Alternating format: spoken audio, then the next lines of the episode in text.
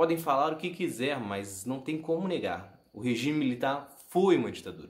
Todos os episódios sobre os presidentes da ditadura apareceram uma enxurrada de comentários criticando, dizendo que não houve ditadura, que ditadura era agora, mas não tem choro. Se existiu ruptura do processo democrático e os presidentes foram escolhidos sem o aval da população, que não participou disso, então foi uma ditadura. Mas felizmente isso acaba com Figueiredo, do episódio de hoje. Por mais que a democracia tenha seus problemas, seus caixas 2, laranjas, fake news, distribuição, disparos de mensagens ilegais, e sirva para eleger certos lixos, ainda assim a democracia é melhor do que um sistema que precisa de tortura e de assassinatos para se manter no poder. É Pilatos lá na Bíblia quem diz, faleceu por ter pescoço o infeliz autor da guilhotina de Paris. O último presidente da ditadura foi João Figueiredo, que assumiu em 15 de março de 1979.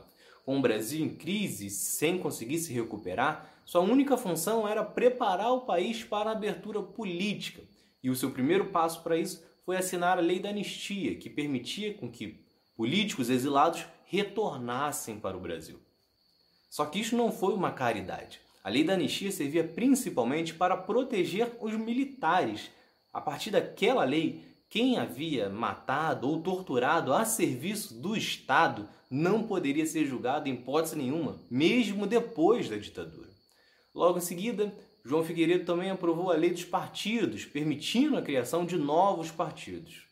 No entanto, apesar deste processo, ainda existia uma ala do exército que não queria essa abertura política em hipótese nenhuma e começaram a surgir diversos atentados para levantar novamente o medo da população e, com isso, o João Figueiredo conseguisse mais uns dois, três anos no poder e adiasse essa ideia de democracia. Um dos casos mais clássicos foi o do atentado do Rio Centro. Neste episódio, ficou escancarado a armação dos militares e acabou foi um golpe em cheio no governo de João Figueiredo. Nesta tentativa, dois militares estavam levando uma bomba para explodir no Rio Centro, onde estava ocorrendo um evento de trabalhadores, portanto, o local estava cheio. Só que no meio do caminho, chegando no estacionamento, a bomba explodiu no colo dos dois militares e o processo acabou sendo encerrado. A partir daquele momento, não tinha como fazer outros atentados para culpar a esquerda, já que estava claro que os atentados eram mando dos próprios militares. Enquanto isso, na parte econômica, a inflação beirava os 200% e o Brasil sequer conseguia fazer novos empréstimos devido à recessão econômica mundial. Sem os empréstimos, que foram os únicos responsáveis pelo Brasil fazer os investimentos no começo da ditadura, o Brasil então parou, a dívida disparou e passou a representar 54% do nosso PIB.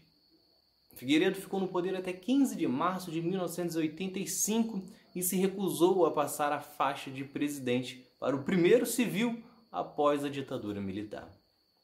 Então é isso, se vocês gostaram, se inscrevam, ativem as notificações e continuem acompanhando, que tem mais outro lado da história por aí. Valeu!